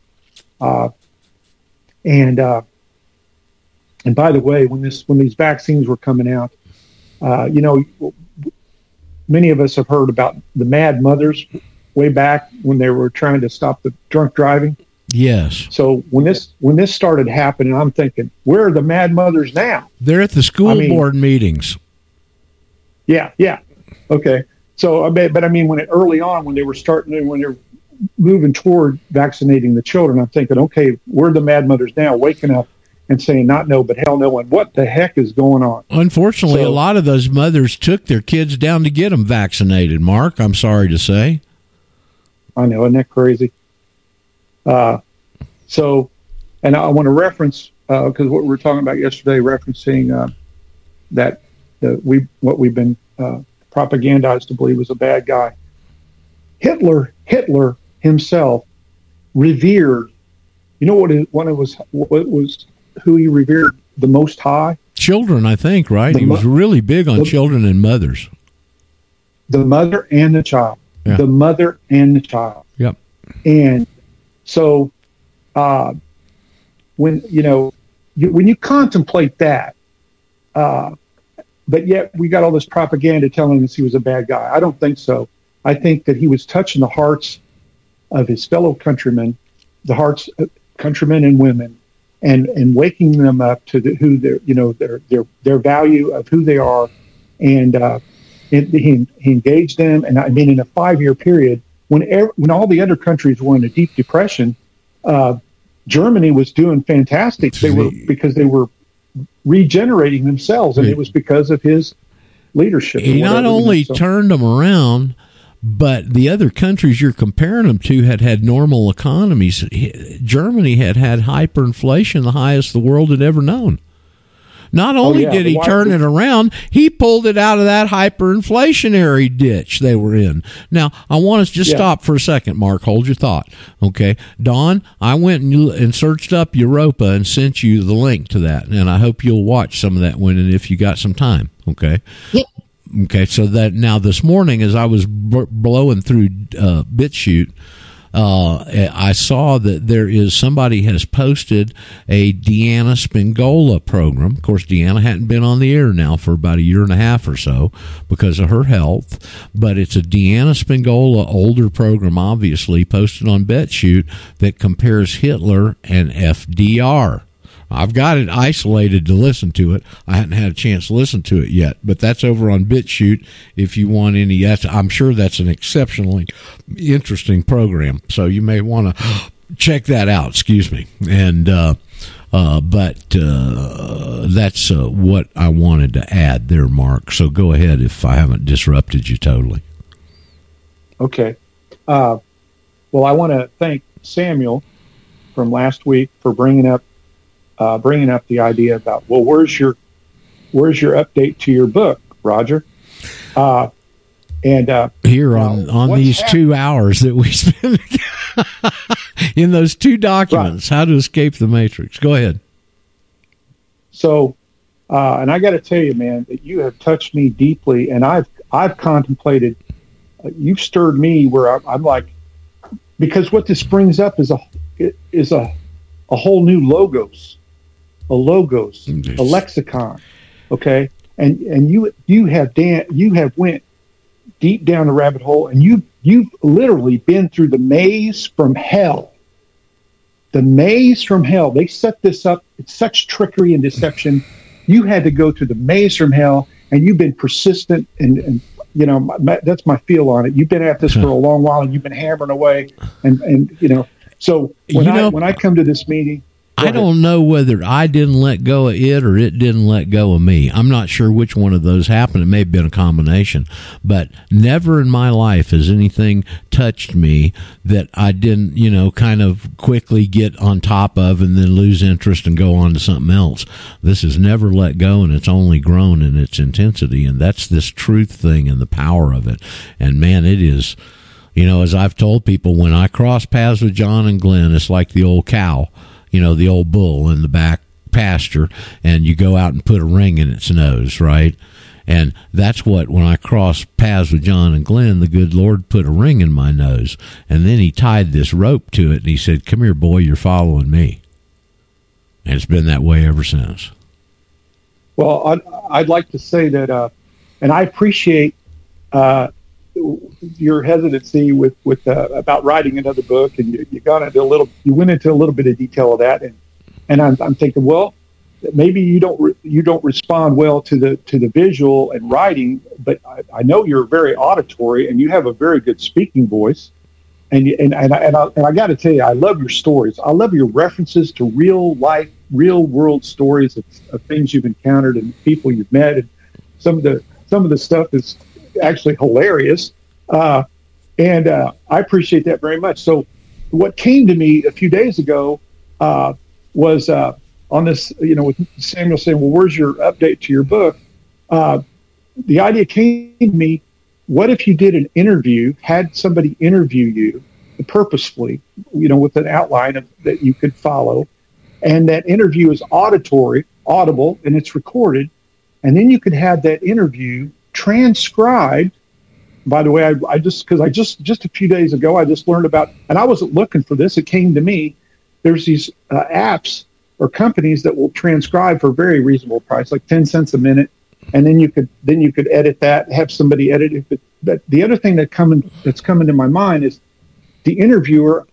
Something's telling me that it, you might want to have it be a woman, one of these female lionesses, and uh, uh, uh 'cause there, there may be some dynamic there with the woman interviewing you and the interaction. Something about I, I call it the space between the notes, right? Mhm. That's where that's where God is when we gather. When two or more are gathered, like mind and spirit, Mhm. uh, that's where God is. And so sometimes that comes across better and it's more appealing to people, and you know they're more receptive to it. That's a heck So- of an idea, Mark. Um, you know, I've got a.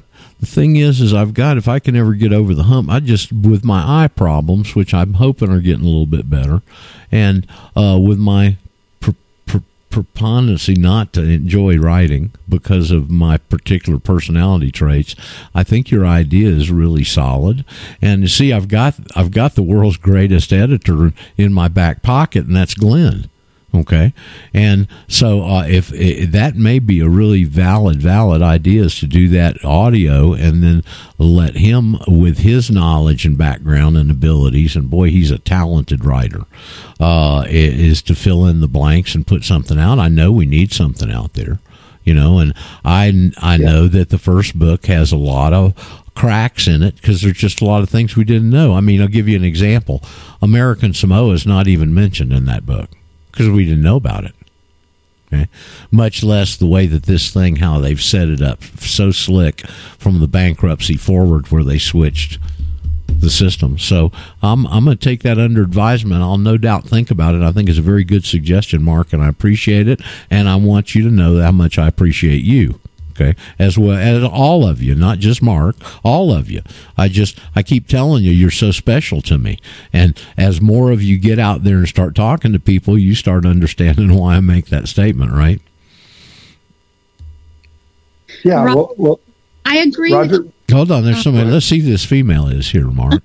Hello, Roger. This is Laura. Hey, Laura. Hi, hi, Dawn. Thank you for everything you all are doing, and and I don't know if John's on here, but thank you too. And Presley, welcome to the to the community. And I'm I'm I'm going to put 200 towards your next book, and so you know, let's begin a fundraiser for that. Oh, you little sweet I thing, you. for- Thank you. I don't, you know, I've never asked people for money for this. Uh, I've always felt like it's my duty, and uh, the good Lord took care of me 20 plus years ago with that silver cloth, and I, you know, had a little bit of financial wherewithal underneath me, and so I never have felt it's that I should charge people for freedom, you know and uh, I feel like I've been blessed with this uh, with this path and with being touched to be the torchbearer here and all the other things. And I consider it not that I understand these legal concepts the way I do.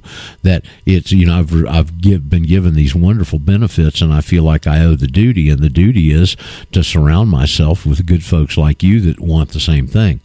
Uh, but here last year, I ran into a little bit of a financial uh, situation with this move I had to make and stuff, and so I opened up a uh, go go send, give give send go a page, uh, and uh, uh, and some people, you, many of you were very very wonderful to contribute to there and take that problem out of the picture, uh, and I appreciate anybody that does want to help support me in this work that we do, and and I also of course do personal I don't uh, overcharge for it. I should probably charge more for it, but I don't want to. And I didn't put that up as an option originally to make money. I put it up as an option to try and drive people onto the program with their questions, like Presley here today, uh, because I love doing the personal consultations with folks. I get to know you.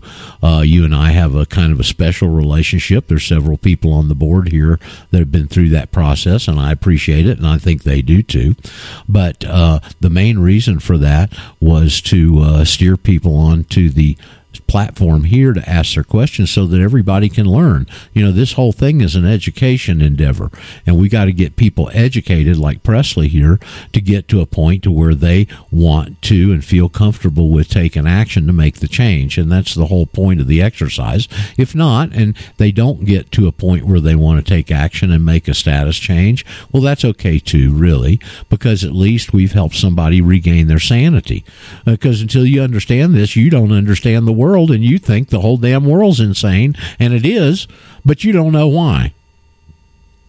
And when you get this information under your belt, you can at least go back and start understanding the way things are happening and why they're happening. So, Laura, I appreciate that, sweetie. Thank you so much. Okay.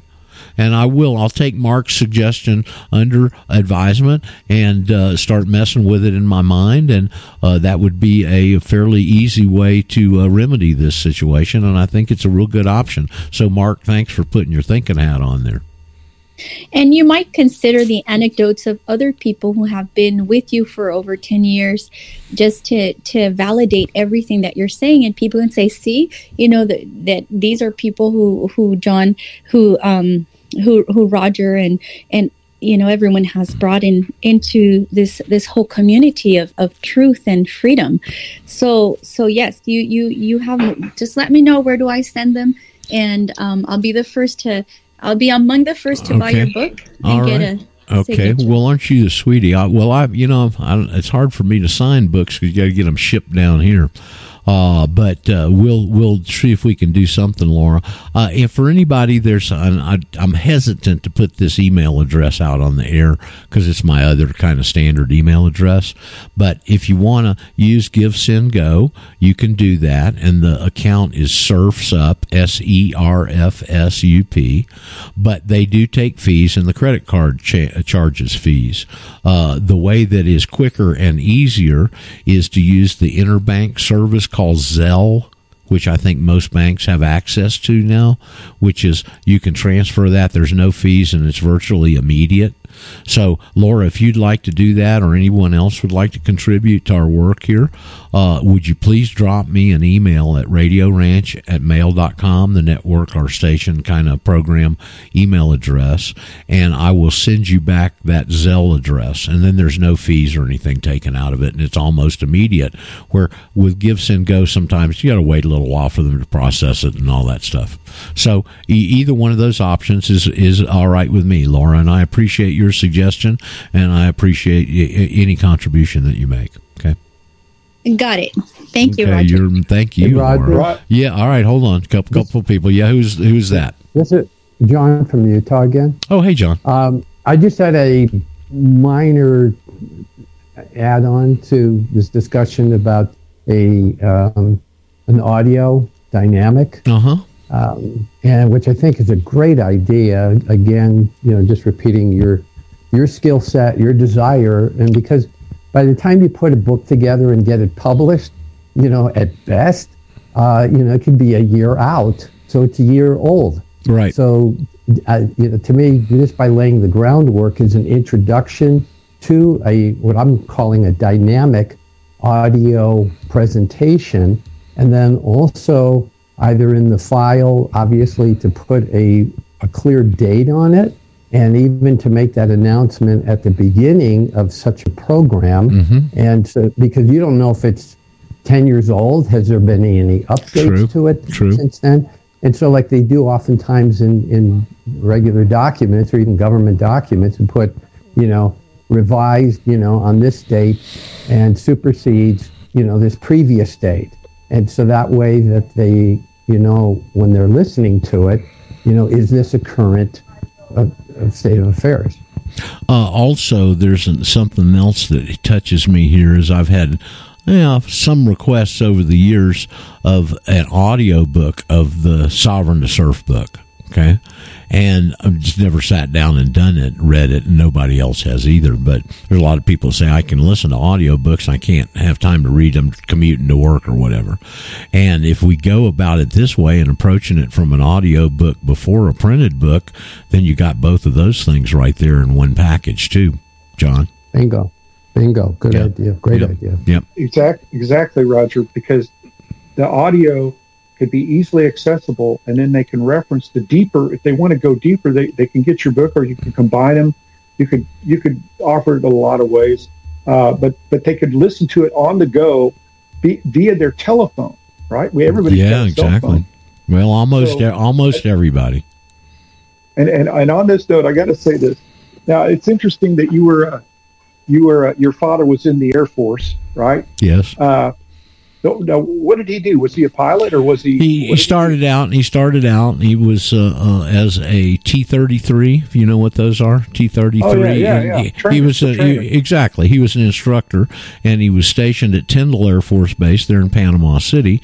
And he met my mom on the beach one weekend, and he proposed to her the next weekend, and they were married their entire lives. Okay. Wow. And uh, so he uh, was that initially. Is back. I remember him telling me stories that uh, back then in those days in the 40s he could go get mom you know and they'd have a date and he'd just take her out to the flight deck and put her in the plane and they'd just take off at night and go off on these plane rides you know doing barrel loops Yeah. and all the fancy stuff that he could do. And i think he said she threw up in the plane one one time when he was doing all that crap. But anyway that was back in the loose days right? And uh, so then uh, as he went on through his career he was switched to more of an administrative position but he still flew and the remainder of his career he flew mainly c-130s which i'm sure you know uh, is the workhorse of the air force's uh, transportation line. And uh, as that was at the end of his career in the 60s and the C-130 was the integral part of still what is today uh, virtually almost the deadliest weapon in the arsenal, which is Puff the Magic Dragon, controlled now with AWACS, and they Oh, yeah. uh, they uh, they wanted my father to fly some of the early puffs, and I think that was his way of objecting. Uh, and he said no, and they passed him over and retired him. Well, I, I happen to. I, I'm a Navy veteran, and I happen to have been in avionics, and I worked on radar. Okay. And of all places, of all places, uh, when I first went to my squadron, which was Norfolk, I was kind of bummed out because I wanted to go to Japan or California, Yeah. and they sent me to Norfolk. But then within a few months, our squadron had already put in to move to where Key West, Florida. Oh, okay. Cool. And I, so, so I was stationed in Key West, Florida, and it turned out that I joined the, the flying club. We had a private flying club on the base, Uh-huh. and I learned how to I learned how to fly. But but what I'm bringing up here is uh, I don't know if you've ever been out on the tarmac, and I don't know how they do it in the Air Force, but in the Navy they had they each squadron would have a motto. You know, they have an icon on their on their on the On nose. their plane, yeah, right. And they- yeah, and and then they'd have a then they'd have a motto for that squadron, right? So now this just came to me just like a week or so ago, and I was like, "Well, who is this Roger?" That it, it just came to me about your father being in the Air Force, and and, and so I so I said, "Well, who who who am I a part of with this whole thing?" And it, so it came to my mind, Rogers Dodgers. I'm one of Rogers Dodgers. Okay, I'm in. The, We're, did, I'm we're in, I'm in the I'm in I'm in the high flying squadron of Rogers Dodgers, and and and on this note, the we're this on this note with this with this audio thing, and then it came to me. This is pamphleteering. This is pamphleteering in an au- you know in a high technology way uh, with the audio or the or the transcribed. You know, so anyway, the Rogers Dodgers. I, I just I thought that might tickle That's you a good. bit. Yeah, we're dodging the deep state and their and their i- i- immoral and illegal processes. Yep. Good, good, Mark. That's very good. I appreciate all that. Rogers Dodgers. Hey, Roger. Yes. Hey, that's Chuck. Hey, um, I applied for a online business account yesterday, Yes, sir. and I got it approved. You know, I they asked there was three different selections for statuses. One of them was a, uh, of course, U.S. citizen, but um, they had a non, uh, what was that, non-resident, and I picked that. That's a that's a, that what uh, you probably fit in. And got accepted and I used my I used my uh uh passport card again. Good. So I thought that was pretty interesting. I think it's good. They they okayed it on the spot, and you put it in as a non-resident, and you they- are technically a non-resident because the residency they're talking about is the Fourteenth Amendment. So congratulations, Chuck. yeah, I thought that was pretty awesome. I mean, it's it's interesting going out into the uh, business world here, and they've got these different options. Let me Options. let me take your what you're saying right there and and and go back to Presley, who I hope is still listening with us, because people ask, you know, what Presley asked, what what kind of agencies have have given you problems? You know, remember when Ryan first came on, uh, and, and and he goes, well, where are all the victory letters? Y'all remember that? Where are all the mm-hmm. victory letters? And I said, well, and nobody had ever asked me that before. you know, I'm going, well, we don't really have any victory letters because just exactly what Chuck just said is what happens. Once you know your stuff, you're interfacing with these people and they ask you these questions and you give them a correct answer and they accept it and everything just goes on like it's supposed to. So how are you going to write a victory? Chuck, well, I did this and I applied for this business thing and I put non-resident and they okayed my, my business thing. Well, okay, that's a victory letter. But the reason nobody has had any great court victories and stuff is because nobody gets taken to court. Okay, they don't have any jurisdiction. So, well, and if they if they did, Roger, you know the courts sometimes shut up cases and they don't they don't put it in the recorder. So oh man, they put that stuff under know, seal and stuff. I mean, something like this, they're they could, but uh, and it wouldn't they but they would hide it. I mean, it would be hard to find. Well, it's just like the one, and uh, you know, I mentioned the story before. One time, had a guy in nor- northern Alabama was in a divorce situation. the The wife and her parents thought he was a quote unquote sovereign citizen, so they go and I guess my name was in their pleadings, and I don't know if they put a copy of my book in with the pleadings or something. He thought they did. They put a copy of his affidavit in their pleadings against, in this case, against him. So it was the moving party that put this stuff in their paperwork into the court proceedings. So because it's in the court proceeding, the affidavit, when he gets called up to the stand, he's got access to it. So he reaches down, grabs the affidavit and starts reading it in open court. And the judge says, don't read that document in this courtroom. They don't want this information in their courtroom.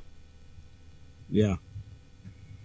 Yeah, and I think uh, I think my in, in my past, like with uh, when I was dealing with my when I went to open up my bank my regular bank account here local, you know, I used my driver's license at the time because I didn't have my card, my passport's done yet, mm-hmm. and I think I'm going to try to go back in and try to redo that again and see if I can't get just not and operate with just that and not the DL anymore.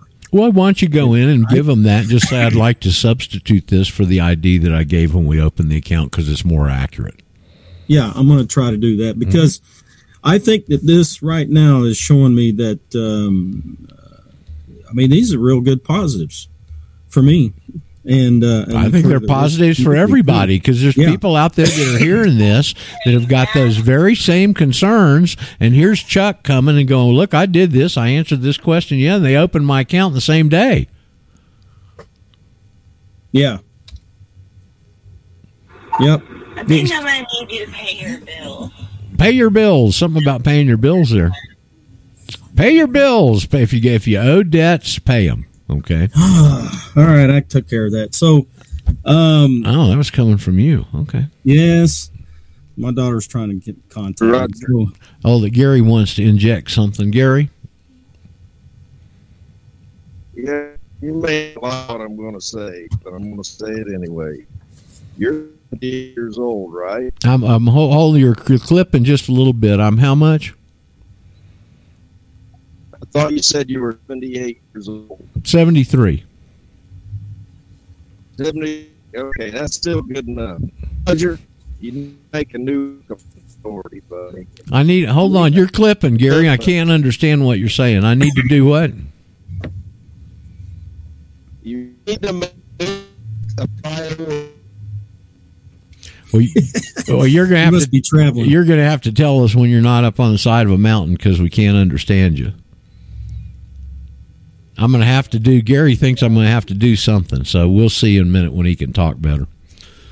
Hey, Roger. Yeah, I want to say too, uh, if on the on the um, we are talking about the uh, U.S. national term owes allegiance to a state, small as state. And out, and you were reading that. You said it came out of the um, Nationality Act, I think. Nationality Act of 1940. Now, the relevance of that, Chuck, Now, is, that but is that in the statute? That's in- put that in the code. Or? that's in the statutes at large. Okay. Okay. That's that group of books over there with the dust on them. Yeah. It's the organic statutes of the United States, where the first book in the series, if you open it up, it's got the Declaration of Independence, the Constitution, the Northwest Ordinance, and the Articles of Confederation right there at the front. That Yeah. group of books. Okay. Now, So that's well, hold on, I'm going to answer your question. What they do is they pull those laws over and transfer them to the United States Code. And they may be pulled over whole cloth or virtually verbatim, or they may be monkeyed with. And depending on whether they're whole cloth or monkeyed with, in the United States Code, on the first volume, you open it up and there's a list of all the different codes, all 50 and they mm-hmm. tell you whether they're positive law or non positive law. Now, how about that for a little bureaucratic term? Non positive law. so. Okay, so I'm looking up. If you look I'm, going to tell you what it is. Hold on. Okay. Okay. And the non positive law is when they bring it over and they monkey with it. Positive law is when they bring it over virtually verbatim. Okay. So here's where they took that statement from the nationality of 1940 and brought it over into Title 8, which is non positive law. I believe it. I'm. It could be almost classified as positive law, but I'm not sure, and I don't have a set of codes in front of me. But where they go into that definition in Title Eight of a national, Mhm. here is what they say: a national is someone born in American Samoa, Swains Island, or the outlying territories. Now, over there in the nationality in 1940, on about definition D or E, I forgot which one, through four four down or so from the top, they go into this paragraph where they set up that uh, uh, uh, out, outlying territories, and they have a a sentence in there that I read to Brent one day on the air. Hell, Brent couldn't even interpret it. He's an attorney, okay. He said that Roger, that's the biggest bunch of crap I've ever heard. All right, uh, that's what is over in the statutes at large, and that's what they brought over into that definition.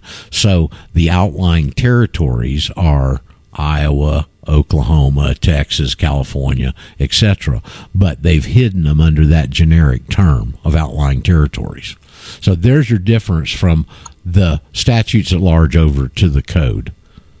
Yeah, that's what I was wondering because, um, what uh, you know, when I was talking to that one day with uh, Ralph Winterrowd, he he, I forgot that he uh, had me. Uh, he was talking to me about Title Eight, and so uh, U- USC eleven hundred one and the definitions, and so I wrote it down and I forgot about it. Yeah. But I went and looked it up right after we talked, and it talks about and where he was come. See, this is where he couldn't see it. Yep. It's because you go over to the code and this they didn't they didn't verbatim put it from the uh, the the uh, na- uh, nationalization or the uh, what is it? What the nat- natural is the it's the uh, what is it the the what the heck? The National Act of 1940 what Nationality Act of 1940 well it's in there but they went to great lengths. See they do this this kind of stuff with two steps. They just don't ever do it with one step. They've got to set up the change